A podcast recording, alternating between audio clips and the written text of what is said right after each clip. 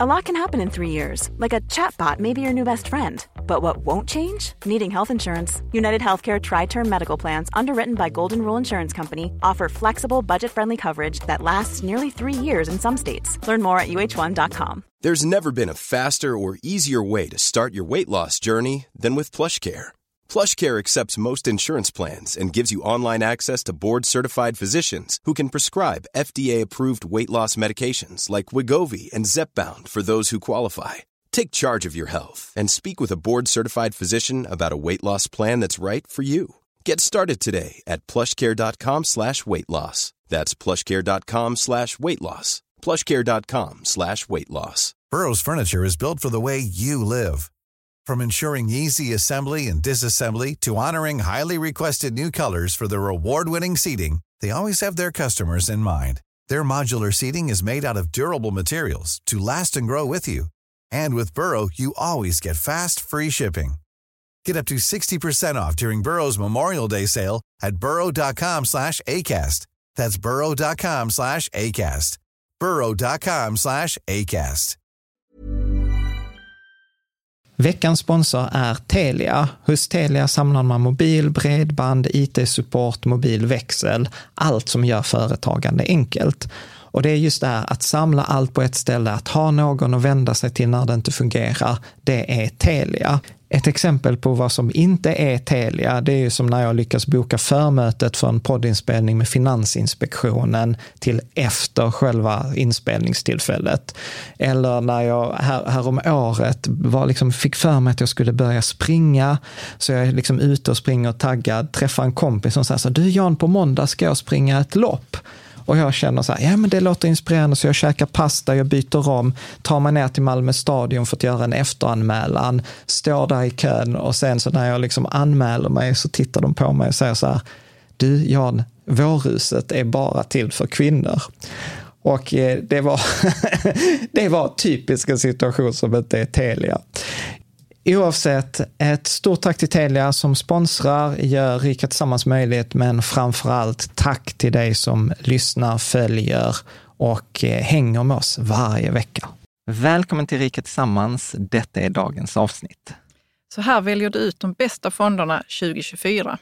Men jag tänker att vi ska prata om hur man väljer ut en bra fond och eh, liksom vilka är kriterierna som man ska titta på, vilka ska man inte titta på, vilka är de vanligaste misstagen när människor väljer fond?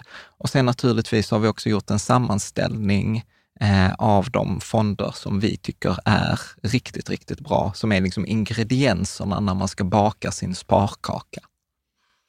Och så kommer vi kolla på Rika Tillsammans basportföljerna.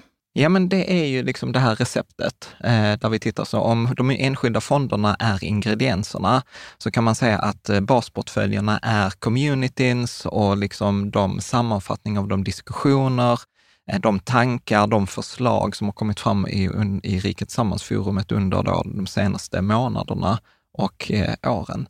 Så att det blir både liksom att få fisken, men framförallt så blir liksom hela första delen av avsnittet så att lära dig fiska. För jag tänker att det är lite viktigare, för då kan du göra det själv än att du ska liksom lyssna på oss eller på någon annan.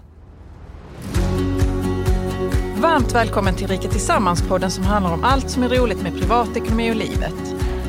Varje vecka delar vi med oss av vår livsresa, våra erfarenheter, framgångar och misstag så att du ska kunna göra din ekonomi, ditt sparande och ditt liv lite rikare. Vi som driver denna podden heter Caroline och Jan Holmesson. Varmt välkommen till avsnitt 340. Och eh, idag så tänker jag att vi ska prata om just det här, eh, hur väljer man ut eh, fonder? Hur sätter man ihop sin, eh, sin portfölj? Men jag tänker att innan vi hoppar in i det så tänker jag att vi måste prata om så här, varför ska man göra detta? Och det, jag upplever att det är väldigt vanligt att man ofta börjar i fonderna eh, liksom ingredienserna utan att fundera på vilken kaka är det jag faktiskt vill, vill baka. Och då börjar man prata så här, vilket socker är bäst och vilket bakpulver ska jag ha och liksom vilket eh, är det bästa märket? Och så är det så här, ja fast det är en jäkla skillnad om du ska göra en sockerkaka eller om du ska göra tiramisu eller om du ska göra glass. Och jag tänker på det också att på, på engelska så pratar man ju ofta om det som är liksom så här investment vehicles, Alltså Mm. att en investering är ett fordon att ta mig från punkt A till punkt B. Så att det, liksom, det blir ofta i forumet när man inte har tänkt igenom vilka ekonomiska mål man har, så blir det lätt lite slarvigt att man pratar så här, men mer pengar är bättre. Eh, och det kan man väl tycka, men det leder ju också till till exempel att uh, sådana grafer visar att det är många som har som mest pengar precis innan de dör. Och jag tror att det är få som siktar på målet, liksom så här, när jag ska vara rikast på kyrkogården eller några som liksom ligger och eh, ångrar sig liksom så här i livet. Bara, Tusan, nu är jag 85, jag är på väg att liksom kila vidare, men jag skulle sparat mer pengar. Ja, till min fantastiska stora gravsten, mitt monument. Exakt. Nej, men, Man måste ha ordentligt med pengar till det. Jan. Ja, men Ett exakt. sten är dyrt. Ja, Eh, men, men så att jag brukar tänka snarare så här att man ska ha, tricket är att ha tillräckligt mycket pengar för de mål och de önskningar som man, som man vill ha. Och att tänka på detta då, som nu har jag pratat om ingredienser till en kaka, men man kan prata här investment vehicles också, att det är liksom, om, du, om vi börjar prata om så här, vilken cykel som är bäst, Mm. så kan det vara fantastiskt om man, är, man behöver en cykel. Men om man egentligen ska till Thailand så är cykel, oavsett den bästa cykeln, så är det inte cykel du ska ta till Thailand, utan då hade vi egentligen behövt prata om, eh, om flygplan. Så att därför brukar jag ibland tänka på att det man behöver egentligen fundera på först och främst, så är så här, vilka är mina ekonomiska mål? Hur ser min livsplan ut? Det vill säga min ekonomiska livsplan. Vilka pengar behöver jag när? Och, och sen är själva liksom, de enskilda fonderna är den finansiella strategin som liksom bygger den här Mm. livsplanen, som implementerar den utifrån vad kan jag spara per månad? Hur mycket måste jag spara? Vilka mål har jag? När vill jag gå i pension? Hur mycket pengar behöver jag i pension? Etc. Så att jag vill egentligen bara liksom säga det först, att liksom man borde egentligen lägga lite mer tid på problemet före lösning, eh, som vi har pratat om i andra avsnitt. Men jag tänker att idag så är det bara liksom så här, vi ska prata om ingredienserna, men det är lätt att glömma bort liksom det stora. Jag stora får bara fråga dig, eh, du har Ja. ändå kontakt med massa människor som har olika sådana här ekonomiska mål och sånt. Men alltså, bli- kan det inte lätt bli så att man tror att det måste vara lite så grandiost? Liksom? Alltså att man måste göra en superstor eh, plan för livet för att om man då har kommit i kontakt med det här att varför Ska jag spara? ska jag spara? Ah, jag ska göra min plan. Ja. Det behöver kanske inte vara så... Eh, komplicerad. Komplicerad, Nej, nej, nej, inte alls, inte alls. Utan jag skulle väl egentligen säga så här, att jag tror att för många bör det handla om ekonomiskt välmående. Mm. Och ekonomiskt välmående handlar om att ha kontroll på sina utgifter och sina inkomster idag. Det handlar om att kunna klara en oförutsedd eh, utgift i framtiden, det vill säga trygghet. Det är vad det handlar om. Alltså så att ekonomiskt välmående består av ekonomisk trygghet, men det består också av ekonomisk valfrihet. Att jag ska kunna leva det livet jag vill idag, men jag ska också kunna nå mina ekonomiska mål i framtiden. Och, och jag upplever så här, för många av oss så behöver det inte vara grandiosa mål som ekonomisk frihet. Åh, jag ska kunna leva på avkastningen av mina pengar. Alltså för de flesta skulle det göra någon skillnad att ha några hundralappar eller någon tusenlapp extra i månaden. mm, ja, precis. och att ha liksom istället, jag, jag börjar med att gilla uttrycket vardagsrik. Mm. Vardagsrik betyder inte att jag kan sluta jobba, men vardagsrik betyder att jag kanske inte behöver titta på prislappen när jag är i matbutiken. Att jag kanske har råd att liksom så här, eh, köpa det som barnen behöver utan att titta på prislappen. Att kunna kanske liksom göra den där resan eller bjuda barn, bjuda liksom de jag tycker om på en middag eller vad det nu än må vara. Att jag kanske är ledig 20 procent eh, liksom en dag i veckan eller slutar lite tidigare eller går i pension något år tidigare. Ja. Så att, eh, så att, och, men jag tänker så att alltså just den här livsplaneringen och livsplan, vi har ju ett helt Rika Tillsammans-program som löper Mm. under 12 månader, vi kommer göra separata avsnitt om det.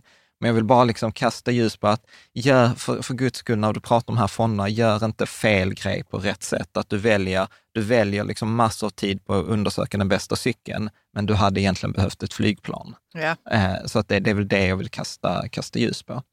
Och detta avsnittet, liksom så här, vår filosofi bygger ju på konsensus i forskningen. Och vår tolkning, eller min tolkning av konsensus i, i forskningen låter eh, så här. Mm. sparar regelbundet, långsiktigt och automatiskt i en billig, bred, global och passiv aktieindexfond eller fondrobot. Balansera risken med räntor. Sitt därefter still i båten. Var lat, passiv, oengagerad, ointresserad och oinloggad för att om 10 eller 20 år sannolikt har tjänat mer pengar än de flesta. Just keep buying helt enkelt. Ja. Så att det, detta är också så så när vi kommer att prata nu om de bästa fonderna, så kommer vi att prata om de bästa fonderna utifrån detta perspektivet. Mm. Vi kommer inte ha med en enda fond som går så här, detta är fonden som aktivt ska välja ut vilka vinnarna kommer att bli eller undvika förlorarna eller delta i tävlingen. Nej, nej, nej. Forskningen är tydlig så här, det funkar inte. Man ska vara passiv, man ska vara långsiktig, man ska vara regelbunden. Man ska inte försöka liksom, överträffa snittet, utan det är detta som är liksom så strategisk mediokritet. Vi ska inte återupprepa allt det där, men där rekommenderar vi se avsnitt 99 eller då uppdatering 339. Det är samma avsnitt just nu. Så att detta är liksom basen som vi utgår eh, från när vi väljer. Så vi är liksom så här evidensbaserade och därför är det väldigt många fonder som direkt trillar bort. Alla dyra fonder trillar bort för de är inte billiga. Alla aktiva fonder trillar bort för att de inte är passiva. Alla nischade fonder trillar bort för att de inte är breda och, liksom, och så vidare. Så att vi fokuserar på liksom det som forskningen säger, passiva, billiga, breda, väldiversifierade indexfonder. Så om man tar avstamp i det, man tror på forskningen, så kan man fortsätta lyssna. Tror man inte på detta så är det bortkastat att lyssna den kommande timmen. Eh, så att bara det är tydligt. Så, så hur väljer man fonder? Hur, hur är liksom kriterierna när vi har plockat fram de här bästa fonderna? Hur gör man? Vad bör man titta på? Och Fondbolagens förening gör så undersökningar eh, från tid till annan där de intervjuar folk. Liksom så här, vad, eh, vad tycker du liksom när du väljer en eh, fond? Och 39 procent sa att de tycker att historisk avkastning är viktigaste parametern. Och du vet, när jag läste det så blev jag så här, nej, liksom. Och för att det är... Var det jobbigt för dig? Ja, det var jättejobbigt för mig. För att liksom historisk avkastning har ingen ingen relevans överhuvudtaget. Men har du förståelse för att människor känner så men det, det måste ju ändå säga någonting? Absolut. Och det är vår hjärna som lurar oss, för vi tänker så här, jag tittar på hur det har gått bra historiskt. Ja. Eh, liksom, om det är en fotbollsspelare som har varit bra historiskt i förra matcherna eller en häst som har vunnit de senaste loppen, då är ganska sannolikheten hög för att den duktiga fotbollsspelaren kommer vara bra även framåt eller att hästen kommer vinna lopp även i framtiden. Men när det gäller fonder så gäller inte alls det där. Och där tänker jag så här, man kan göra så här ett kort nedslag i avsnitt 302, där vi pratade, vi intervjuade Craig Lacera från Spiva. Spiva kan man säga, de är domarna i tävlingen då just mellan aktiva och passiva, där de undersöker så här, hur har det gått för fonder? Hur har det liksom historisk avkastning eh, liksom, eh, liksom manifesterat sig i framtiden eller idag? Och då är de liksom supertydliga. De säger så här, historisk avkastning är ingen garanti för framtida avkastning. Vilket för övrigt står i varenda utskick om eh, liksom, finansiella sparprodukter eftersom det är lagstadgat i princip att man måste skriva detta. Det är inte bara något man säger, utan det är så på riktigt. Men Craig Laceras Spiva fortsätter för de säger så här, god avkastning tenderar inte hålla i sig väldigt tydligt. Så om det här liksom förra året var, gick jättebra, eller senaste sex månaderna eller senaste fem åren, det tenderar inte att hålla i sig. Och sen säger han också väldigt tydligt, historisk avkastning bättre än snittet, alltså bättre än index, säger ingenting om bättre avkastning än snittet i framtiden. Nej. Mm. Okej? Okay? Alltså det, det, är liksom inte ens otydligt, utan så här, det, det har ingen relevans. Det finns inga kanske. Nej. Nej. Och anledningen är att det är jättesvårt att urskilja tur och slump och vad som är riskfaktor, vad som är skicklighet, vad som bara är att liksom den här fonden satt i en båt och hela havsnivån ökade. Det, den effekten hade vi ju nu för några år sedan med ny teknik, att alla ny teknikfonder gick bra. Det ja. spelar ingen roll vilken ny teknikfond, om man hade den på Swedbank eller TIN eller indexfond. Alla gick ju bra för att liksom den branschen gick bra. Så återigen hade det varit bättre att ha en indexfond mot ny teknik än att ha de här aktiva förvaltarna. Så att, eh, liksom, och också en sån här grej som jag tycker är ganska spännande, att för typ två år sedan så kom ny lagstiftning för hur fondfaktablad ska vara. Och det roliga är med ett fondfaktablad, det första som står nu som alla måste skriva är så här, fondfaktabladet är en informationsbroschyr, det är inte marknadsföring. Och eftersom det inte är marknadsföring utan information som är lagstadgad, så ska det bara vara väsentlig information. Ja, okej, man får inte liksom brodera ut. Nej, och, liksom... och det är inte ett säljmaterial. Nej, det är inget säljmaterial. Det är inget Man säljmaterial. får inte skriva fina, nej, fina grejer som kanske inte spelar roll. spelar roll. Exakt. Så numer ingår inte historisk avkastning liksom Nej, i, i okej. de här fondfaktabladen.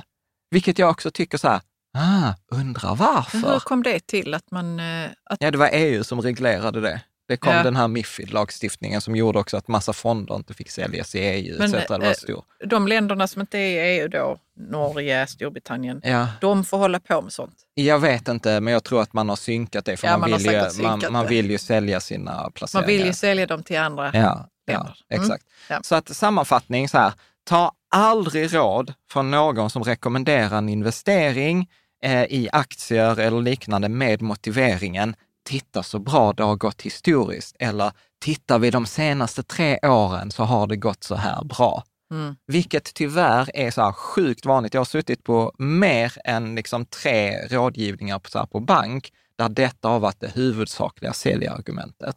Och återigen, fyra av tio tycker historisk avkastning är viktigast. Men det har Mm. liksom ingen relevans om man tittar utifrån ett forskningsperspektiv. Och om inte så här, lita på oss, ta, liksom, kolla självstudierna och ta hinten från Fondfaktabladet. Mm. Okej? Då tar vi nästa. Fondbetyg, så här, fondpriser, alltså denna fonden har blivit bästa fond 2023 i kategorin eh, bla bla bla. Ingen relevans överhuvudtaget. Okej, så fondbetyg det här, denna fonden har fem stjärnor, tre stjärnor, två stjärnor. Fuck it, det spelar ingen roll. Alltså jag, jag vet, för detta gör mig så upprörd. Jag ser För Det att, det. ja, men för att det är så många som blir lurade av det här. För att återigen, vår hjärna lurar oss och vi tänker så här, en stekpanna med fem stjärnor är bättre än en stekpanna med tre stjärnor. Absolut, så är det med stekpannor, för det är ingen slump inblandad. Det är ingen som försöker sabba din stekpanna eller någon annan stekpanna som ligger liksom i, i, i lådan och som tänker så här, "Nu vet, nu kommer jag sabba för den andra stekpannan till imorgon när, när Jan kommer och tar den. Men så funkar det liksom i, på börsen, så är börsen ett nollsummespel. Du har massa aktörer som tävlar mot varandra och där är stor eh, liksom andel slump. Vi har ett helt avsnitt på detta som är avsnitt 123, men vi kan ta liksom några av höjdpunkterna från avsnitt eh, 123. Och det är så här, över tid behåller bara 14 procent av alla femstjärniga fonder sitt betyg. Så att ni, eh, liksom 86 procent av alla fonder som har fem stjärnor förlorar sina fem stjärnor. Okej? Ja, 86 procent sa du. Ja, Mm. precis. Av dem, man tittar så här i perioder, så man tog så här, okej, vilka är de 25 procent bästa fonderna? Alltså inte ens bara fem stjärnor, utan man tog så här, de 25 procent bästa fonderna idag. Sen lät man det gå i fem år och sen tittade man fem år senare, hur många av de fonderna som var för fem år sedan var 25 procent i toppen, är kvar i 25 procent i toppen fem år senare. Med? Det Jag har, känns som lärt mig, jag har lärt mig, det är inga. Ja, ja jo, det var eh, bara 23 procent var kvar. Inte Bara 23 procent. 23%. Mm. Så 75 procent av de fonder som var bäst för fem år sedan eh, har försvunnit från topplistan fem år senare. Okej? Ja. Så, Ja. Och också tittar man på de här fondbetygen så konvergerar de mot tre stjärnor, oavsett om fonden haft en stjärna eller fem stjärnor. Så de går mot det här snittet. Och Mm. tittar man liksom så statistiskt, gör man beräkningar på det här, så kommer man konstatera att en fond som har fyra eller fem stjärnor har 33 procent sannolikhet att fortsätta behålla då, överprestera, men den har 50 procent sannolikhet att underprestera. Så du har större sannolikhet att en fond med fyra eller fem stjärnor kommer att tappa sin stjärna än att den får behålla sin stjärna. Eh, Ett annat så här eh, fondbolag eller så här researchbolag som heter Dimensional, de, gjorde, de finns en sån här graf som visar eh, där de fördelade massa fonder och så fördelade de efter stjärnor och så tittade de på vilken avkastning de hade och gjorde liksom jämförelsen äpple till äpple. Och de konstaterade så här, det finns i princip ingen skillnad i avkastning mellan fonder med olika antal stjärnor. Och det sjuka är, Morningstar själva, som är de som ger ut mest sådana här betyg, du kan ju läsa själv vad de, vad de säger när de blev konfronterade med det här av Wall Street Journal. För Wall Street Journal gjorde en jättestor så här undergranskning av det här. Så Ja. när de intervjuade dem, liksom så, här, så, så detta var vad Morningstars själva sa. Mm. In short, the star rating is backward-looking measure of past performance. What it is not is a forward-looking measure of fundamentals. Så det är inget framåtblickande, det bara säger vad som har varit bra historiskt. Jo, det är väl sant. Det stämmer Ja, och det är ju. sant. Ja. Men vad har jag för glädje av det? Det, det är som att säga, säga så här, du vet när du körde hit så fick du ett rödljus eh, vid, vid tredje, liksom, eh, vad heter tredje trafikkorsningen. Ja, det fick jag. Men vad har jag för glädje av det? Det säger ju ingenting vilket färg det kommer vara när jag kommer dit nästa gång.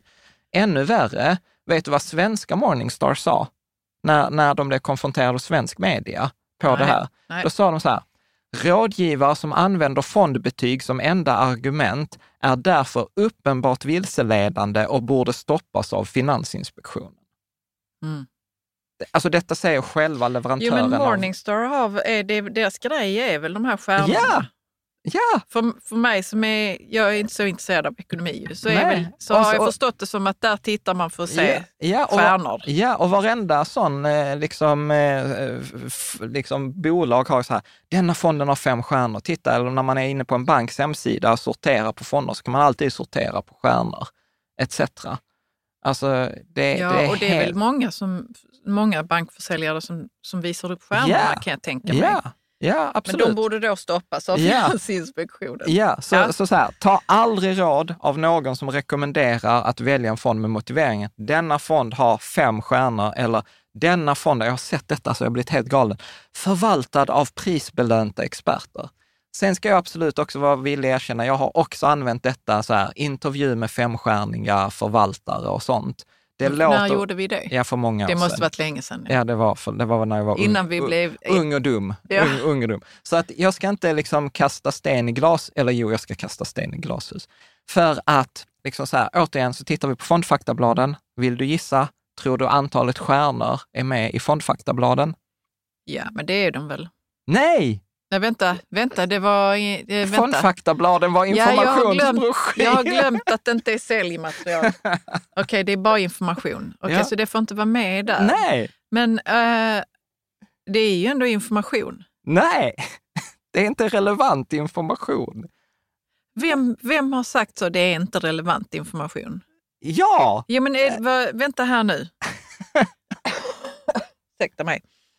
Vi pratade om de här fondfaktabladen. ja att man fick som är inte, lagreglerade. De är lagreglerade. Det- Var det EU som hade gjort Ja. det? Och de får bara, Och de har bestämt så. Det, får bara vara relevant. är inte relevant Relevant information. information. Nej. Så att det, de är inte med. Tittar man i, fondbro, i de här fondfaktabladen, tittar du på en fondbroschyr som är säljmaterial, absolut, men inte fondfaktabladen som är reglerade. För fondbroschyr, informationsbroschyrer är inte reglerade. Okej? Vad är det som är med i fondfaktabladen då? Det är beskrivning av placeringsinriktning, det är med risk, eh, det är eh, med eh, liksom så här, Olika sådana nyckeltal? hur, hur, har denna, hur har denna gått i en stressad period? Alltså så här, vad kan Ja. man förlora? Hur har detta gått i en, i en optimistisk period? Hur har detta gått i ett normalscenario? Vad kommer du betala om du investerar x antal pengar? Hur mycket kommer du då betala i avgift? Mm. Vem är det som håller i den? Etc. Ja. Så det är en ganska torr, torr text, men väldigt, väldigt bra. Okej, ska vi Mm. fortsätta? Bra. Nästa, fondstoryn eller storyn om fonden har inte heller någon relevans. Ja, får du överhuvudtaget. förtydliga lite. Ja. Vad är det? Storyn? Jo, så här, vi människor älskar berättelser.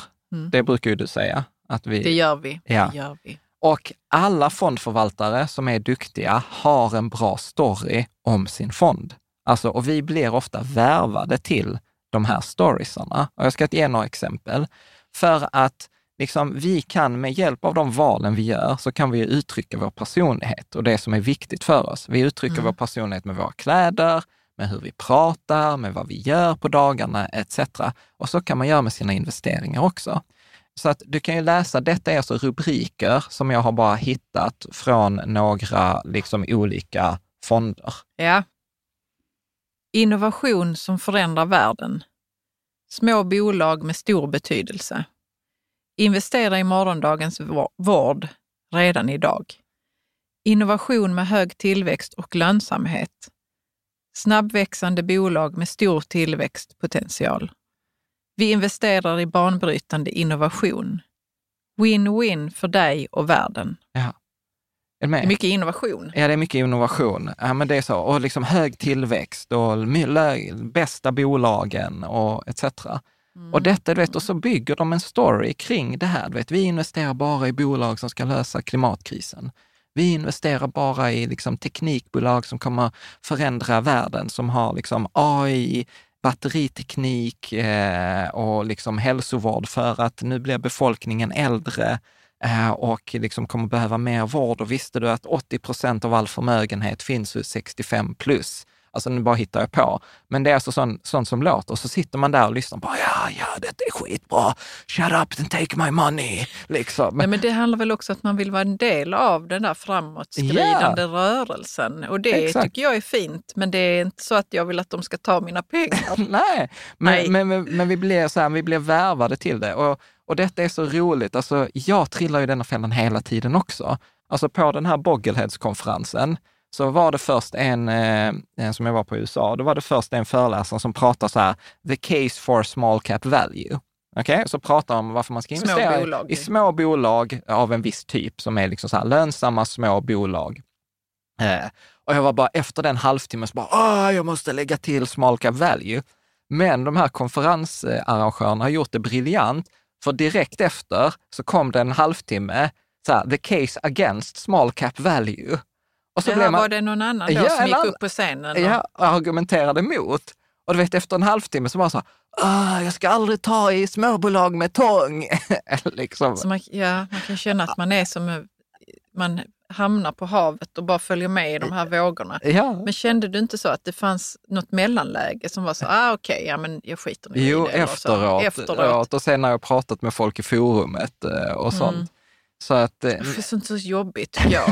jag vill gärna veta så, när det har varit en debatt, så vill jag gärna så, nu vet jag. Detta är facit. jag själv står någonstans. Ja, ja exakt. exakt. Ja. Eh, så att jag brukar säga så här, var, var superförsiktig när du känner så här, detta låter bra, jag gillar de här, detta liksom så här, för, för det kan ofta uppfylla andra behov. Alltså som ja. att jag får vara en del av det, jag bidrar till någonting. Det känns får, meningsfullt. Det känns meningsfullt ja. och jag är lite smartare än alla andra som har sett det här. Men, jag kommer ha något att prata om. Exakt, men väldigt sällan så kommer detta uppfylla så här, tjäna bäst pengar med bäst riskjusterad eh, avkastning och bäst odds. Mm. Det är inte mm. det spelet som pågår då. Återigen, storyn om en fond, tror du den ingår i det EU-reglerade fondfaktorbolaget? Nej, Nej, det gör det inte heller. Mm. Okej? Okay? Mm. Bra, då tar vi nästa grej. Så, ytterligare ett urvalskriterium. Detta blir lite klurigare, men det är så här, bankrådgivarens eller liksom expertens eller vännens eh, åsikt. Liksom. Och det har nästan ingen relevans. vad kan det vara för åsikter då, som du jo. pratar om? Jo, men så här också, om vi hoppar tillbaka till Fondbolagens förening. 47 procent eh, har tagit hjälp eller tar eh, råd från sin bank eller från en annan professionell rådgivare eh, när de gör det här. Och ett, jag inser ironin i att prata om fonder och sen säga att så här, lyssna inte på oss. Och det gäller också, det, det som alltid gäller är så här, trust but verify, eller så här, mm. tillit är bra, kontroll är bättre. Så att jag menar så här, allt vi pratar om finns det alltid källor till, du kan alltid gå i forumet och är det något som de i forumet älskar, det är när vi har fel. Ja, så, så, så, att det liksom så här, har vi fel så är det som vår så här challenge board, det, det är där det kommer dyka upp. Så kolla kommentarer, kolla källor, kolla forskning, gör din egen uppfattning. Och vi gör det lite enklare för vi ger dig referenserna till forskningen etc. Och problemet här, varför jag skrev, skrev nästan ingen relevans, det är klart att det finns vissa som har bra åsikter, eh, som har bra, bra råd. Men problemet är så här att jag har fler alltså, inspelade rådgivningar där jag bara låts, suttit på ett möte och låtsas vara stendum. eh, och spelat in hela mötet. Du har låtsats bara vara en helt vanlig person. Ja, Ja, förlåt. Inte stendum. Nej, men jag har spelat dum. Jag spelar, ja, ja, jag okej, så spelar- du har ställt frågor? Jag har ställt frågor och sen har jag sagt så här, ja men eh, detta jag har läst på nätet om indexfond, är det något bra? Så Ja, har jag okej. hur, hur ska man tänka kring en indexfond? Eh, liksom? är det, vad har de sagt då? alltså jag har ju fått rådgivning på Swedbank att jag ska lägga mer än 50 procent i Swedbank Ny Teknik. När, det var så, när den fonden hade gått som bäst. Eh, liksom, ja, men vad sa de om... Eh, Alltså jag, jag vet inte. Alltså, inte så här, det- det finns ju en- det fin- Det finns, eller? ju, det finns ju en anledning till att jag inte har publicerat dem, för att jag har bestämt att vi ska inte göra granskningar. Nej. Vi ska inte göra oss ovänner med Nej, folk, nej, för jag absolut. pallar inte den konflikten. Eh, liksom. Men det grundläggande problemet du har är att en bankrådgivare på Swedbank kommer aldrig någonsin rekommendera en bra fond på Handelsbanken. Nej. Det, det är en, i princip direkt tjänstefel. Så att, så att ett, jag hade aldrig gått på bankens råd. Så bankrådgivare hade jag bara strukit direkt. Eh, de hade jag inte lyssnat på. Sen kommer då nästa. Det blir då eh, andra finansiella rådgivare som inte är på bank. Och där är det också väldigt eh, liksom så här, ah, men vi har de här fonderna, vi tar in fonder från alla aktörer. Ja, problemet är att de ofta får olika mycket betalt på de olika fonderna. För att en fond som, som har en hög avgift har mycket större möjlighet att ge provision på den, eller ge kickback på den fonden. Och hela fondbranschen i Sverige bygger på kickbacks. Så liksom till exempel Avanza, som många säger så här, Avanza och Nordnet, det är ju gratis, det är skitbra. Nej, de tar hälften av fondavgiften. Så att fondbolaget får hälften, Avanza och Nordnet får hälften. Och det är därför det har kommit upp vissa aktörer som ger då tillbaka en del av den här kickbacken. Så problemet med rådgivare är att så länge de tjänar olika mycket pengar beroende på vilken fondrekommendation de gör, så kommer du aldrig vara säker på att du kommer få en bra rekommendation. Så att, och det är svårt att hitta och utvärdera en, en rådgivare. För att eh, liksom, den, den, de testar så här, "Ah, men det, vi är certifierade rådgivare. Ja, för certifieringen sker av finansbranschen och det finns ganska mycket lobbying i finansbranschen. Så att de värderar indexfonder eller aktiva fonder i stor, stor del samma. Och så säger de så här, nej men eh, det finns situationer då aktiva fonder kan vara bra. Och jag är så här, typ för den vanliga småspararen, typ nej, typ aldrig. Mm. Är, är du med?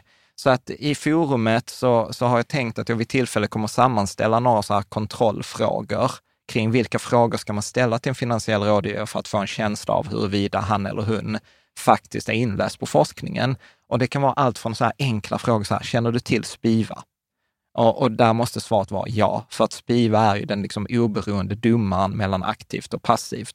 Och, och när de säger så här, okej, man kan ställa den här frågan som 92 forskare, akademiker och professorer fick, så här, givet liksom, eh, att du inte har tillgång till någon insiderinformation, vad är bäst för en normal sparare att placera?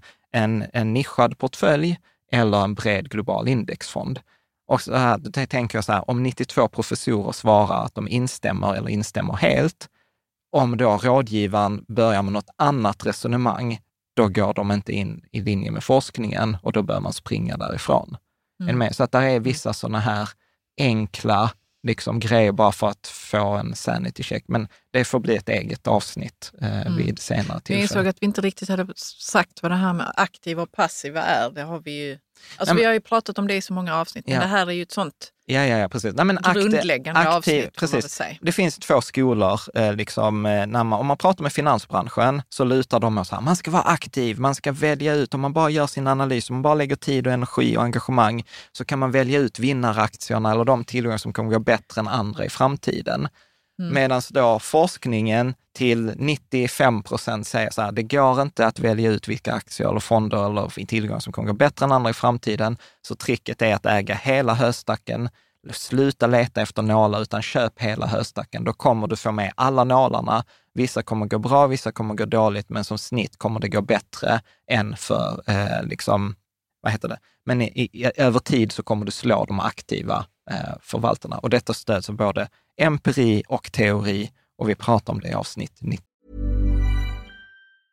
Mom deserves the best, and there's no better place to shop for Mother's Day than Whole Foods Market. They're your destination for unbeatable savings, from premium gifts to show-stopping flowers and irresistible desserts. Start by saving 33% with Prime on all body care and candles. Then get a 15-stem bunch of tulips for just $9.99 each with Prime. Round out Mom's menu with festive rosé, irresistible berry chantilly cake, and more special treats. Come celebrate Mother's Day at Whole Foods Market. Quality sleep is essential. That's why the Sleep Number Smart Bed is designed for your ever evolving sleep needs. Need a bed that's firmer or softer on either side? Helps you sleep at a comfortable temperature? Sleep Number Smart Beds let you individualize your comfort so you sleep better together. JD Power ranks Sleep Number number 1 in customer satisfaction with mattresses purchased in-store. And now, save 50% on the Sleep Number limited edition Smart Bed for a limited time. For JD Power 2023 award information, visit jdpower.com/awards. Only at a Sleep Number store or sleepnumber.com.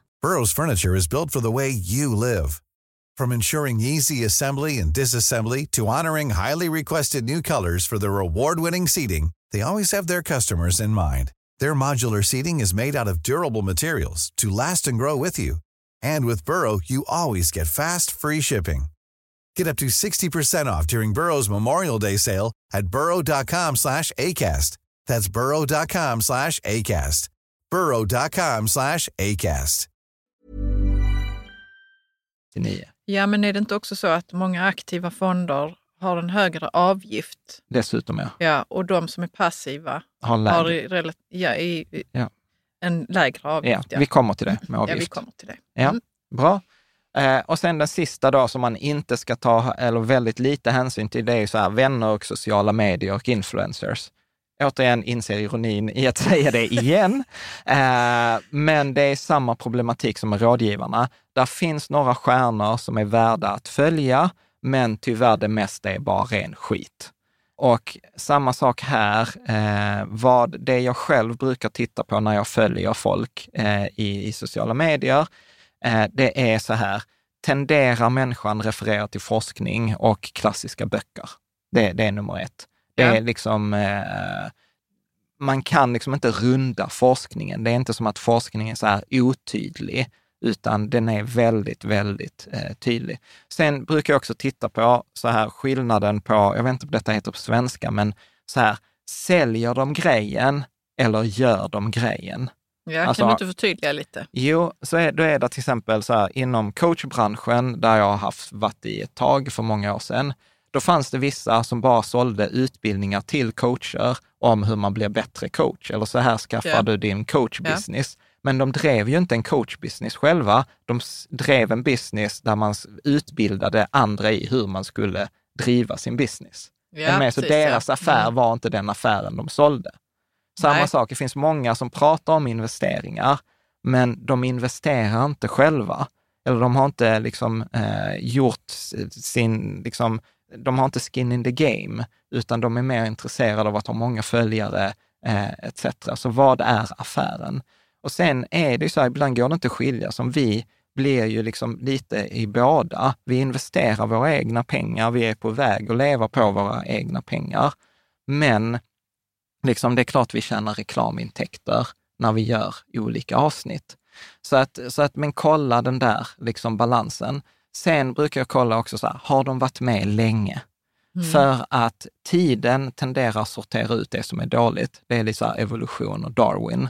Att eh, eh, liksom, man, kan, man kan ha tur, men någon dag så brukar turen ta slut och, och då försvinner man. Alltså de här tysta vittneskyrkorna. Det finns massor av Instagramkonton, massor av personligheter som var stora under vissa perioder. Eh, och sen har de bara liksom försvunnit. Så vem har varit med länge över tid? Liksom? Eh, och sen det andra brukar jag säga också, marknaden tenderar att göra en ödmjuk över tid. Alltså Ja. jag, jag var ett asshole liksom 99 när det gäller investeringar. Alltså du vet, så här, då hade, alltså så här, vi hade investerat Ericsson, klasskassan på gymnasiet i Ericsson optioner. Alltså du vet, så här, vi gick på eh, bolagsstämma, alltså när jag gick i trean på gymnasiet, då gick vi som 18-åringar på så här, bolagsstämmor på Sigma och ja, men så här, man var skitdryg. liksom. Du så upp upp, eh, vad heter det, sån här pikétröja med en Ja. uppslagen krage. Också Jan. Nej, nej, Nej, där, finns, där, där, det. finns ingen video där vi står och sjunger ränta på med- ränta, ränta på ränta. Nej, men Nej. alltså så här, Skämt åsido, jo men det är som du säger, tiden gör en ödmjuka. Ja, ja Mm. men precis. Och, och tyvärr så är det så här, äldre är ofta bättre. Mm. Eh, liksom folk som har varit med länge. Och sen naturligtvis så här, skin in the game, har man sina egna pengar. Så att eh, det är väl Men det vad- kan man väl ha, någon tusenlapp? Ja, Alltså vad menar Men det- du med det? Jo men eh, alltså så här, det finns ju, vi intervjuade de här två brittiska professorerna som var så här, fondförvaltare som är så här, jag skulle inte rekommenderat min egen fond. Eh, Nej, de finns- sätter inte sina egna pengar i Ja. sin egen fond. Nej. Ja, Mm. där finns, eh, där finns folk som är så här, nej men jag förvaltar den här fonden men jag har mina egna pengar i indexfonder. Mm. Där finns, ja, men också skin in the game. Det, alltså, man kan inte bara titta på en grej, man måste kolla på helheten. Det finns folk som rekommenderar Tesla och alla sina pengar i Tesla. Men jag är så här, ja du vet, det kan ju gå tills den dagen det inte går. Liksom. Mm. Och så kolla vart de är på väg. Alltså så här, vad, vad vill de i livet med de där? Vill de bli 100 miljoners eh, rika eller ja, etc. Jättesvårt att utvärdera. Det är svårt att utvärdera. Man får ju Jättesvårt. kolla på mycket och ta sitt, Ja. känna efter med förnuftet antar jag. Ja, men precis. Mm.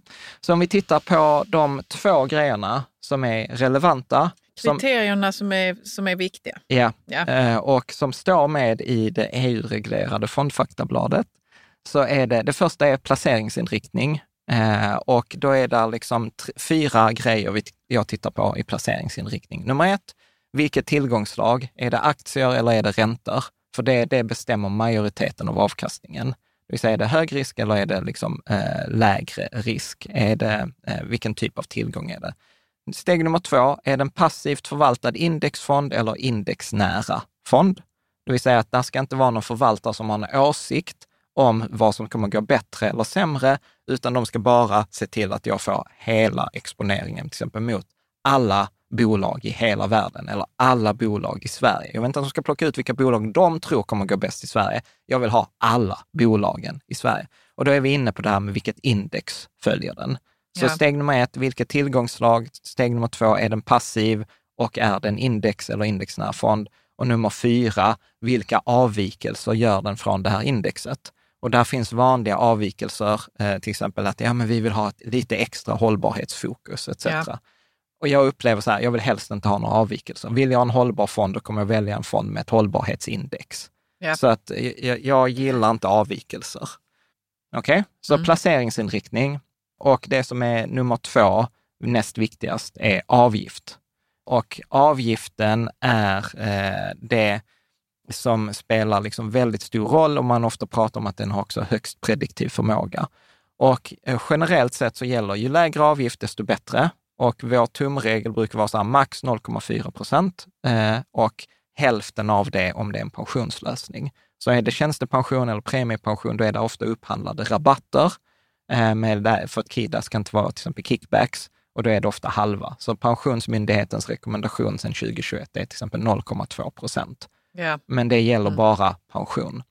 Och eh, sen så kan man också säga, jag kan läsa för texten liten. Detta är också Morningstar som, som skrev så här.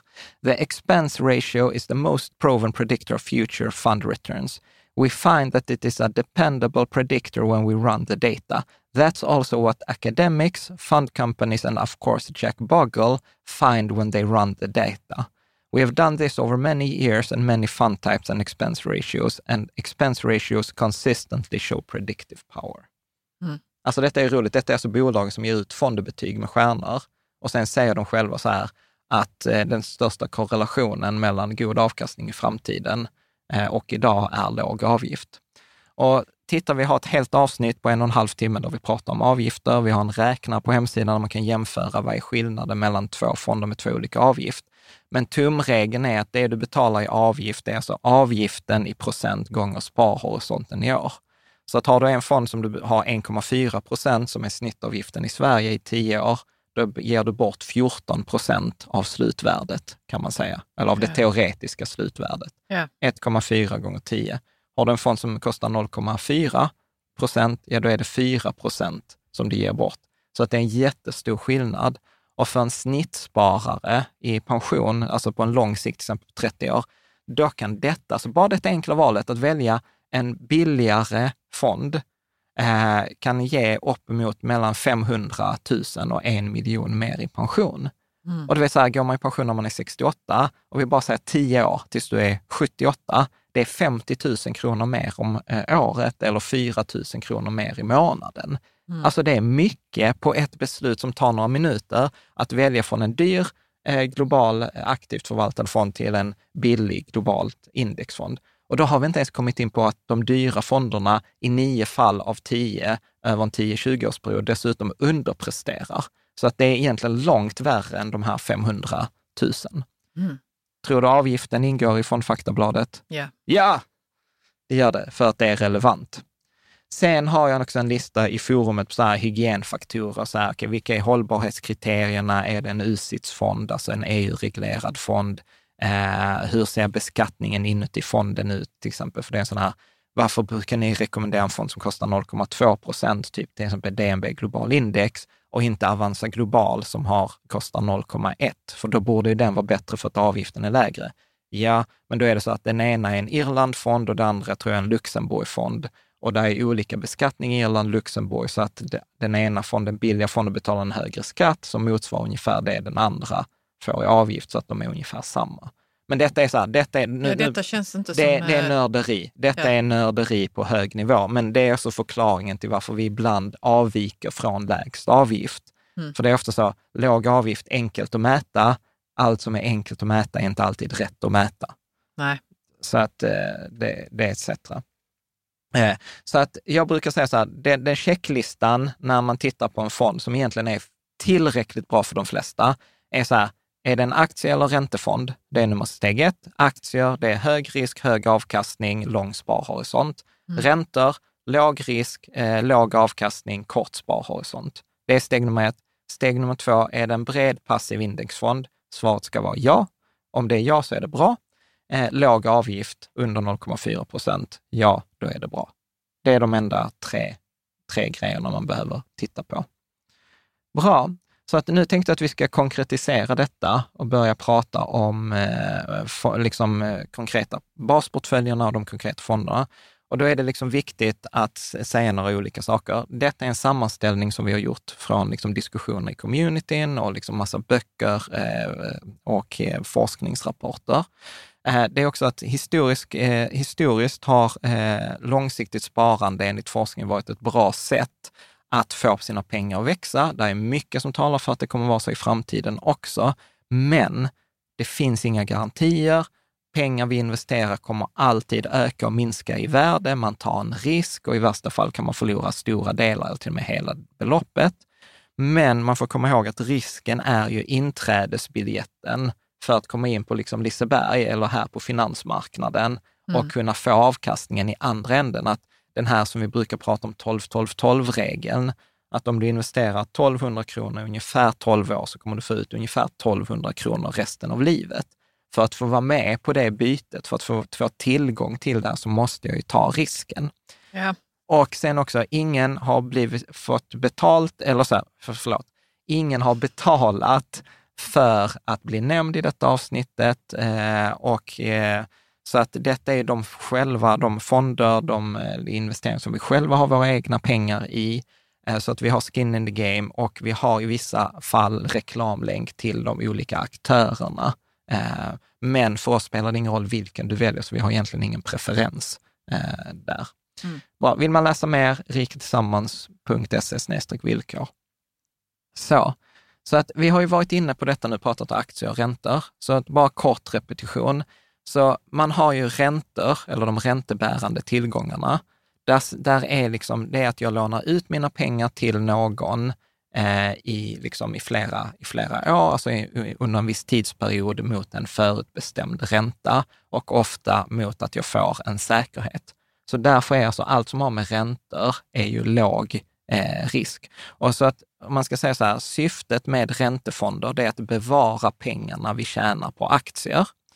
Och man kan säga att som egenskap så är de trygga, men de skapar inte så mycket avkastning generellt. Så man kan inte bara ha räntor, för då tar man problemet där att kakan som man har räcker inte för resten av livet. Att det skapas inte tillräckligt med pengar för att jag skulle kunna gå i pension eller kunna nå mitt mål. Det är problemet med räntor.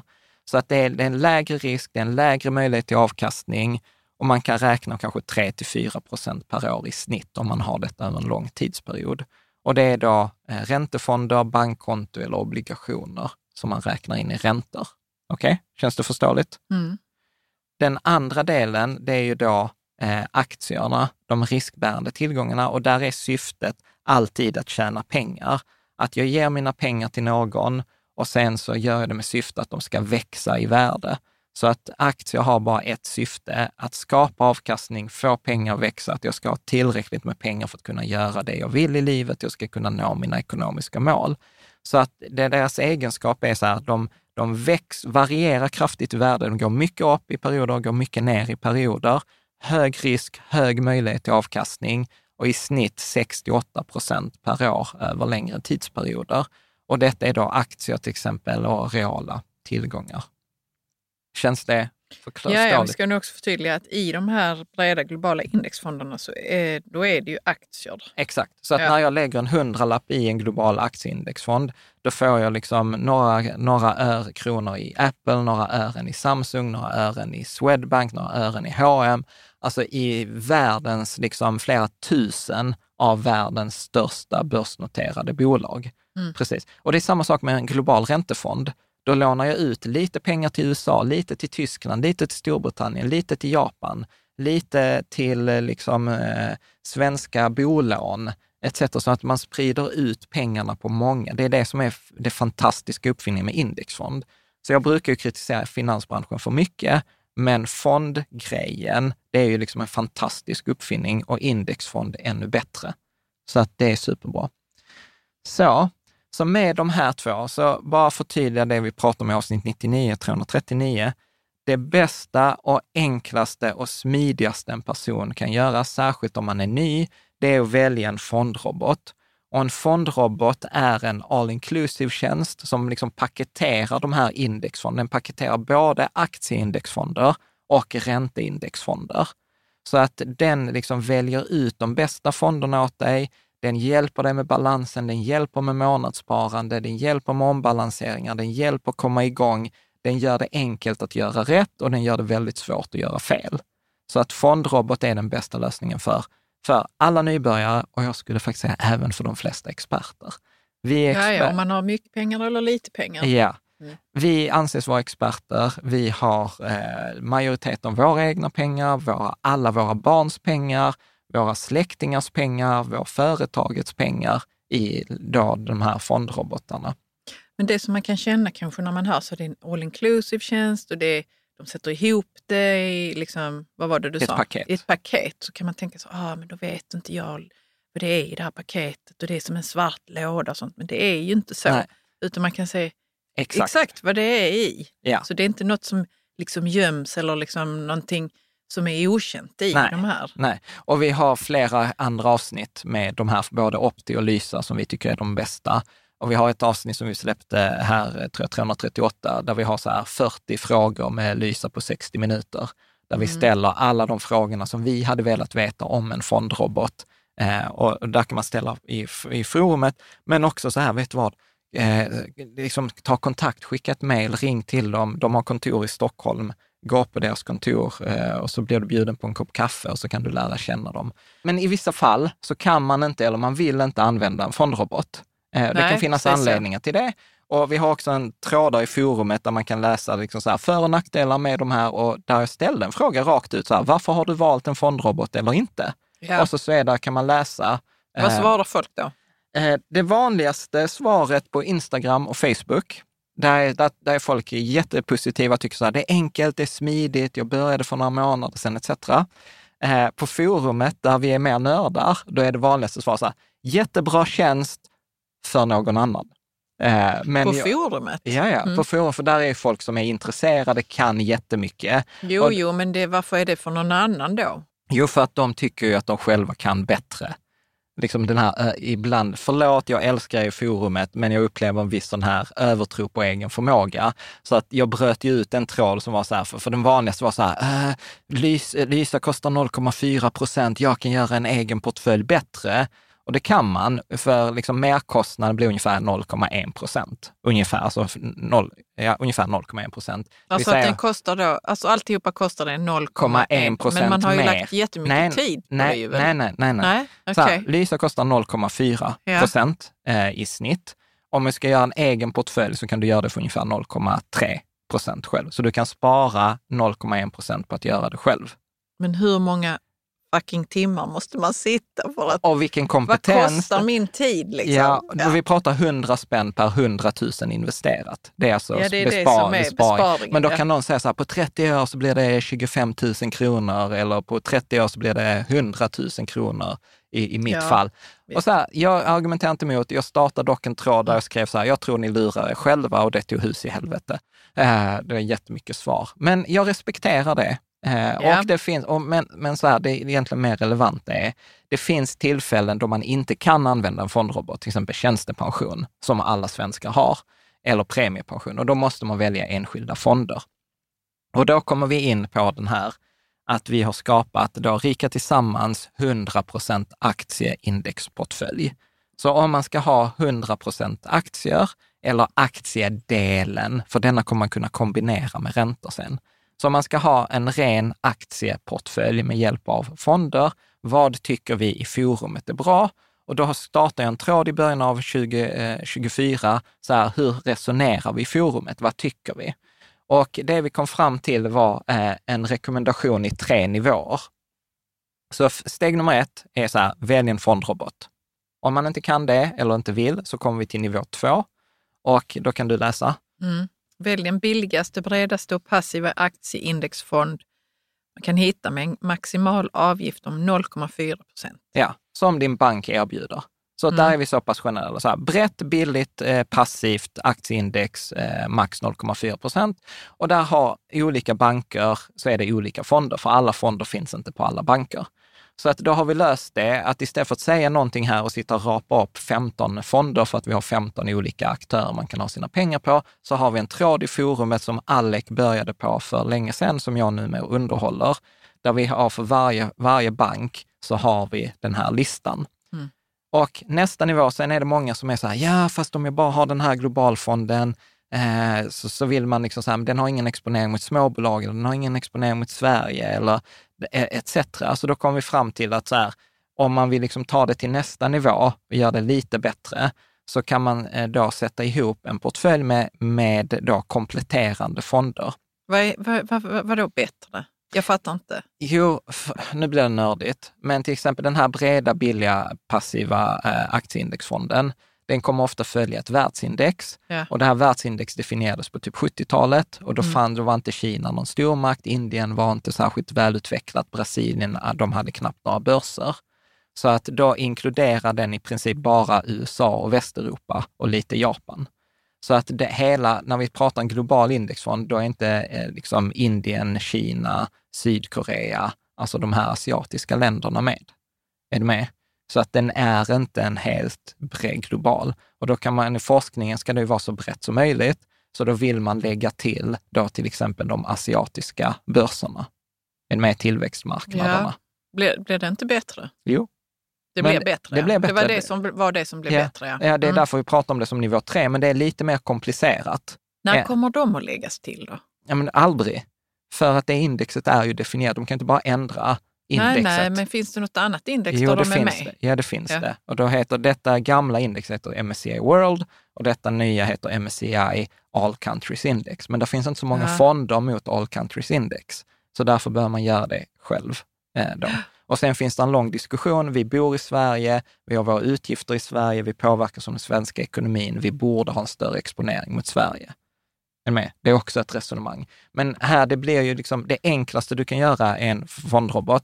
Det näst enklaste du kan göra som är tillräckligt bra är att välja den här breda, billiga globala indexfonden. Och sen nummer tre, det som är om du vill lägga lite mer tid på det, du vill göra det lite bättre, men det blir en ökad komplexitet. För sen måste du liksom balansera däremellan. Då kan man välja då som vi säger 0 till 100 procent i den här breda, billiga globala aktieindexfonden. Men du kan lägga till 0 till 20 procent en bred, billig, passiv svensk aktieindexfond och 0 till 10 procent ett eget aktieval att spekulera med. Mm. Och det här egna valet, ett, det kan skippas, men det hanterar två problem som jag ofta ser. Och det ena är att man vill ofta pilla lite med sitt sparande, man tycker det är kul. Man får tips, till exempel så här, men eh, investmentbolag eller eh, då tillväxtmarknader eller smalbolag eller de här small cap Ja, man, man value. vill hålla på och pyssla med Man vill det. Det är pyssla lite, lite. eh, hobby kanske. Ja. Mm. Och då kan man i det här egna valet lägga till alla de här. Ja, men man kan välja den här Spiltan aktiefond investmentbolag som är superpoppis. Jag är inte lika stort fan av den, men jag vet att många vill ha den. Och då är det så här, hur får man ihop Rika Tillsammans basportföljen med det här valet som jag faktiskt vill ha? Och då tänker jag att då blir detta liksom en lösning på det, på det problemet. Men man kan tro att det finns en sån där Rika Tillsammans eh, Ja, men det finns det. Men var hittar man den då? Ja, men i forumet, eller jag kommer att säga Ja, exempel. kommer- Den mm. kommer ju vara Det olika. verkar bero- ju helt... Eh, Nej, nej, men det är så bra. ja, jag, jag kan inte, jag vet inte Nej, men det är vad jag okej. håller på med. Nej, men den, denna portföljen kommer ju se olika ut beroende på vilken aktör man har det, för att olika Mm. aktörer har olika Mm. eh, fonder. Så till exempel, om jag bara skulle ha en enda fond på Avanza, då skulle det bli antingen Avanza Global eller DNB Global Index. Det är om Ja. jag bara skulle välja en enda fond. Om jag bara ska välja fondrobot så är det Lysa eller Opti. Om jag ska välja de här tre fonderna, då hade jag satt 70 procent globalt index, DNB Global Index. Jag hade tagit 20 procent svenskt index plus alla bolag Sverige. Och sen på den sista 10 procenten så hade jag tagit så här eget val och då hade jag tagit de här Avanza Emerging Markets-fonden som är de här tillväxtmarknaderna, alltså typ Asien. Och detta ger då en total avgift på 0,21 procent. Det är en exponering på ungefär, skulle jag gissa, 3-4 tusen bolag runt om i världen. Superdiversifierat, superpassivt, superbilligt, eh, liksom hela det här i linje med forskningen. Mm. Kommer den ge mycket bättre avkastning än att om jag bara hade lagt allt i DNB Global Index? Ingen aning. Kommer det ge bättre avkastning än Lysa? Ingen aning. Det kommer vara hugget som slug. Det kommer avgöras av slump. Men detta känns, jag tycker denna portföljen känns lite bättre än en 100 procent eh, DNB Global Index, men den känns sämre än att ha pengarna på Lysa. Ja. Så, att, så, Ja, ja. så Mm. resonerar eh, jag kring det. Mm. Känns det förståeligt? Ja. Ja, men eh, grymt. Bara göra kort reklamavbrott på en minut här och det är att jag vill bara säga tack till dem på Patreon som är vår Patreon-community som gör detta avsnittet möjligt genom att de sponsrar oss varje månad. Eh, och det är liksom det som gör det möjligt för oss att lägga ner tiden på de här osponsrade basavsnitten som verkligen är så här, vi behöver inte rekommendera den som ger mest betalt, utan tvärtom, vi kan prata om det som gör stor skillnad, det som vi har våra egna pengar i. Sen önskar ju inte vi bara att det ska vara välgörenhet, utan vi vill ju naturligtvis ge tillbaka. Så vi försöker ju liksom ge extra material, bjuda in till digitala träffar, bjuda in till föreläsning, ha afterworks, alltså hitta på grejer i, i den här communityn. Så att man kan eh, läsa mer patreon.com rika tillsammans. När man kommer in där så är deras förslag typ eh, så här 100 kronor i månaden. Det är det vanligaste, typ som att man ser det som ett Spotify-abonnemang, så att man får de här poddarna och extra materialet. Men man kan välja sin egen summa, så att vi har studenter som sponsrar med 7 kronor i månaden vi har folk som har sponsrat oss med flera tusen. Och vi är tacksamma för oavsett vilket. Så att detta avsnittet är till lika stor del din förtjänst som har sponsrat oss, som att det är vi som har tagit fram det. Mm. Bra. Sen om vi då ska ta den sista biten här kring räntor, så är, kommer du ihåg att jag brukar säga att räntor är, är klurigt? Att Ja. man, man, när jag började så tänkte jag så här, aktier är svårt, räntor är enkelt, bara köpa en räntefond. Idag, marknaden gör en sjukt ödmjuk och idag säger jag så här tvärtom. Eh, och anledningen är så här, syftet med aktier är jätteenkelt. Aktier ska tjäna pengar. Ju, ju högre avkastning, desto, desto bättre. Liksom. Räntor kan ha tre syften. De kan skydda pengar, alltså se till att jag inte förlorar pengar, att jag bevarar de pengarna jag tjänat på aktier. De kan skapa avkastning nästan lika bra som aktier, alltså turboladdade räntor som ger jättehög avkastning, men också svänger li lika mycket som aktier. Och de kan komplettera en aktieportfölj. Så jag kan ta ganska kassa räntor för sig, Men tar jag det här liksom saltet tillsammans med den här biffen, ja, det blir skitgrymt tillsammans. Alltså att jag kan komplettera en aktieportfölj. Och här hamnar man liksom i ett djupt kaninhål när man börjar liksom eh, gå ner detta. Så därför så har vi faktiskt fyra nivåer av rekommendationer för räntefonder. Så där kommer en extra nivå. Vad är de här turboladdade? Alltså, är... ja, nu blev det... Jag fick för mig så att man typ lånar ut pengar till Venezuela eller något sånt. Det, det kan man göra. Ja, det finns jag det folk. Man kan och det. avkastningen på Venezuela vid något tillfälle var flera hundra procent. För det var risken man ville ta. Men man var så här, fan det kan gå. Men om det inte går, liksom så här, då vill jag få liksom så här fyra gånger pengarna eller fem gånger pengarna. Mm. Så att ja, ja, absolut. Är den turboladdad då? Ja, ja. ja. Okay. Men innan vi kan rekommendera så är det viktigt att förstå tre egenskaper eh, som alla räntor har. För räntor är lån. Ja. Och ett lån har alltid en tidsperiod eller duration, det vill säga hur länge lånas pengarna ut. Och där är det så här, generellt, ju längre eh, utlåningsperiod, desto högre, högre risk eh, och eh, påverkan av marknadsräntan. Och här vill man ofta, tumregeln är att man ofta vill ha samma duration som sparhorisonten. Så att eh, om, jag, om jag ska spara pengar på fem års sikt, då vill jag bara ha lån som löper på fem år. Jag vill inte ha ett 30-årslån, eh, utlåning. Så det är duration. Det andra är kreditrisk, det vill säga hur stor är risken att jag inte får tillbaka mina pengar? Hur stor är risken på att liksom låna ut pengar till USA eller låna ut pengar till Venezuela? Jättestor skillnad. Och där är det ofta låg kreditrisk, låna ut pengar till svenska staten eller amerikanska staten. Låg risk, men också låg avkastning. För det är många som kan tänka sig låna ut till svenska staten eller amerikanska staten. Får vi låna ut till Venezuela? Är du med? Så hög kreditrisk, hög avkastning eftersom risken är hög. Mm. Okej? Okay? Och sen det sista är då valuta. Vilken valuta är lånet definierat i? För att eh, vi vet ju att svenska kronan och till exempel dollarn svänger jättemycket. Och då kan jag ge till någon så här supertrygg amerikanska staten, eh, där jag får en låg ränta för att det är så låg kreditrisk.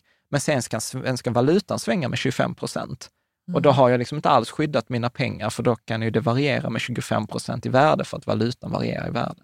Så Mm. därför pratar man ofta om valutasäkring. Vi vill inte ta någon valutarisk, utan vi vill ha en ren duration och kreditrisk. Mm. Okej? Okay? Så om vi tar rekommendationerna då, som vi har konsensus i räntefond, eh, i, i forumet än så länge, så är det så här. Nivå 1, välj en fondrobot, kombinera det med ett bankkonto. Lysa erbjuder bankkonto till exempel, det gör inte Opti, men då är det bankkonto med insättningsgaranti i kombo med en fondrobot. Då kan du skita i allt som vi kommer att prata om efter de här eh, liksom, nästa nivåerna. För det är den enklaste lösningen. Men då har man en lång sparhorisont? Nej, det spelar ingen roll. Det spelar Fond, ingen roll, nej. fondroboten hjälper dig oavsett om du har kort eller lång sparhorisont. Det är ju det Mm. fina, det är ju en Mm. all inclusive tjänst. Liksom. Med de bakar kakan åt dig och du får den serverat. Nu pratar vi om att köpa de enskilda grejerna, går in på Ica och köpa ingredienserna själv för att baka Mm. själv. Ja.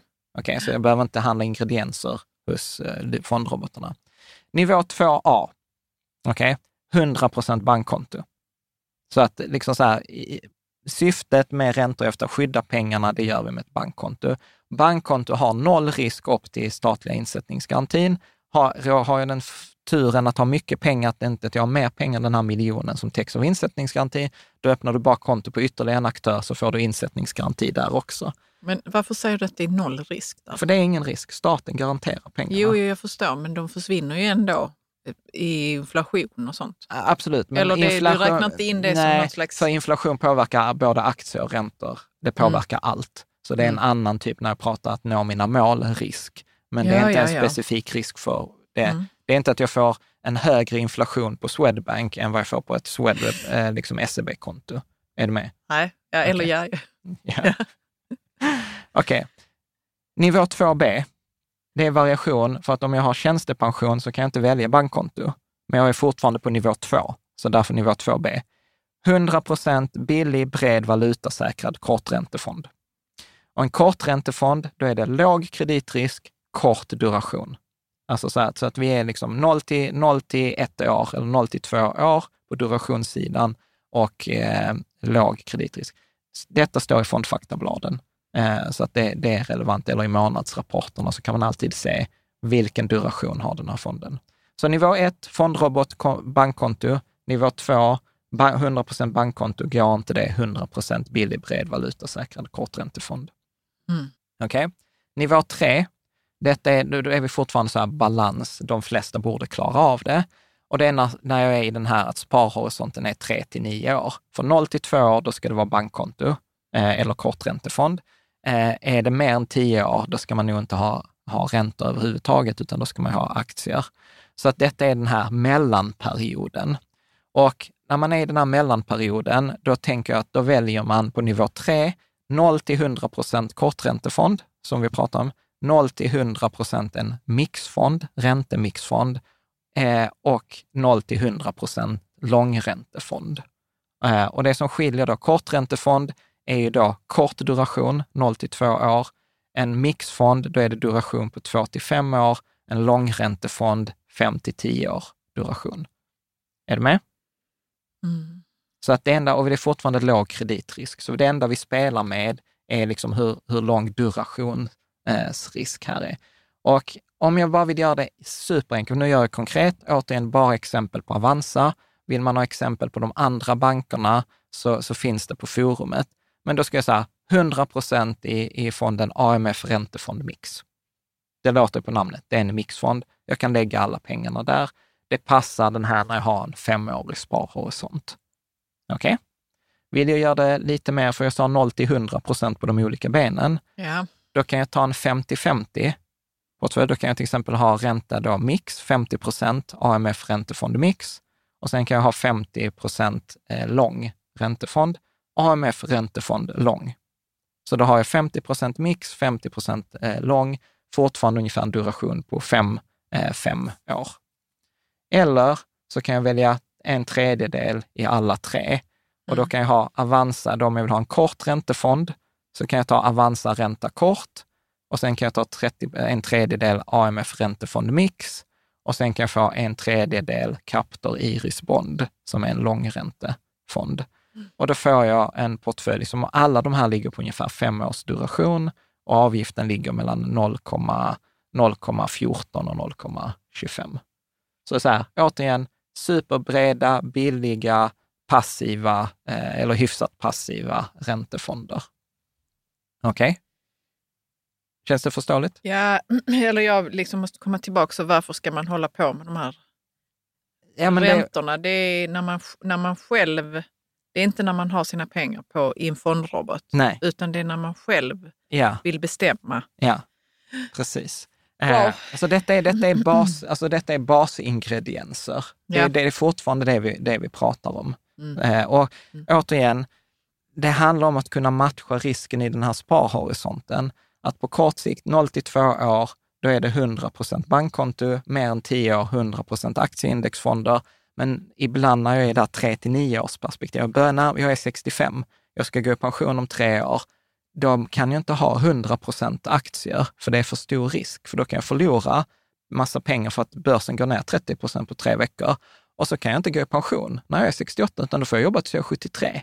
Ja. Och det vill jag kanske inte, så därför behöver jag bevara pengarna som mina aktier har tjänat. Ja. Och då behöver jag den här typen.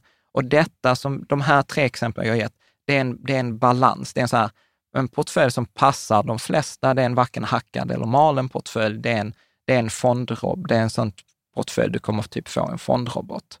Mm. Så detta är, det är tillräckligt bra. Ja. Yeah. Okej, okay. yes. bra. Sen inser jag så här, om man tar på det syftet, kommer ihåg att jag sa att räntor kan skydda, skapa avkastning eller komplettera. Mm. Då insåg vi i forumet att vi kommer aldrig komma överens. Nähe. Vilka är ränteportföljer? För att beroende på liksom hur dina mål ser ut, vilken kompetens du har, så kan du alltid anpassa. Du kan skapa olika ränteportföljer med olika nyanser. Att du kan ha en ränteportfölj som tiltar mot skydd och komplettering. Eller du kan tilta mot bara avkastning. Eller du kan tilta mot avkastning och komplettering. Förstår du? Så att jag vill ha min aktieportfölj, men jag vill komplettera den, men jag har en lång sparhorisont, så jag vill ha en extra avkastning på räntorna. Eller så kan man säga så här, jag är FIRE, så att jag vill inte ha så hög avkastning, för nu ska jag leva på pengarna. Så att jag vill liksom skydda pengarna, mm. men jag vill ändå komplettera aktieportföljen. Och, du vet, och då är vi rätt snabbt uppe i, i så hur många exempel som helst. Så att jag vill rekommendera den tråden vi har på forumet och bara liksom ge det här att om du vill ha skydd, då handlar det om kort duration, låg kreditrisk. Vill man ha avkastning, då är det mellanduration, hög kreditrisk. Och har man, vill man gå åt kompletteringshållet, ja då vill man ha jättelång duration och låg kreditrisk. Så här jobbar proffs. Så när, när till exempel en institution eller AP-fonderna eller liksom de som är riktigt, riktigt duktiga, det är så de bygger sina portföljer. För då är man så här, mm, jag har den här biffen, det här vinet, ja men då ska vi nog ha det här, den här kryddan. Eller vice versa. Istället för att, som vi i de andra fallen säger så här, vi har biff, vi har potatis och vi har sås. Det blir bra. Men så, sorry, du får inte tre Michelinstjärnor för biff, sås och pommes. Liksom. Men alla gillar biff, sås och pommes. Ja. Är det, är det, är det okej? Okay, liksom? Ja. Bra. Och eh, sen så kan ju detta då kompletteras. De här två portföljerna kan kombineras. Så jag kan ta 50 procent av den här räntebasportföljen och 50 procent av den här aktiebasportföljen. Och så får jag en 50-portfölj som passar jättebra för en femårig sparhorisont. Så att där har vi, och då blir det då till exempel 35 procent DNB Global Index, 10 procent plus alla bolag Sverige, 5 procent de här tillväxtmarknaderna, 25 procent kortränta, Avanza ränta kort och 25 procent eh, AMF räntefondmix. Och så har jag en superportfölj som kostar 0,18 procent. Mm. Så att med de här kan man lösa alla liksom problem på den här ekonomiska resan. Du kan baka vilken kaka du vill med de här ingredienserna som du kombinerar ihop till de här basportföljerna som du sen använder för att lösa ditt ekonomiska problem. Ja. Förståeligt? Ja. Grymt. Så att eh, avslutningsvis, eh, vi har en tråd i forumet som heter så här, bästa fonderna 2024 som hänger ihop med detta avsnittet. Där har vi förklaring av de här basportföljerna. Vi har länkar till respektive banks eh, de bästa eh, fonderna, hur man kan sätta ihop de här basportföljerna. Så det är inget vi går igenom här i beskrivningen, utan kolla där helt enkelt. Så, och sen så vill jag också avslutningsvis eh, säga tack till alla de i forumet som har gjort detta avsnittet möjligt, för detta har varit en diskussion med över liksom flera hundra kommentarer. Så att en liten shout-out, tack till JFB, Sino, Harvest, André Granström, Alec, Niklas T, Ma Mattias Andersson, eh, Robert Karlsson, tror jag, Robert K, Jussu Rantasalo, Jonathan Stolzenberg, Jocke Pettersson, Joakim F, eh, Daniel Nilsson och eh, liksom många, många fler. Tack även till Lysa, Captor, Opti, eh, massa andra som har bidragit in med feedback och kvalitetssäkring eh, där. Ja. Eh, och också tack till dig på Patreon som har gjort detta möjligt. Och sen ställ frågor på forumet. Eh, sitt inte fast. Bra, ses vi där ute? Ja, vi ses där ute. Så du får gärna följa, gilla, kommentera, dela vidare, ge en tumme upp eh, om du gillar detta. Ställ frågor i forumet och så ses vi. Tack så mycket Tack. och lycka till med sparandet.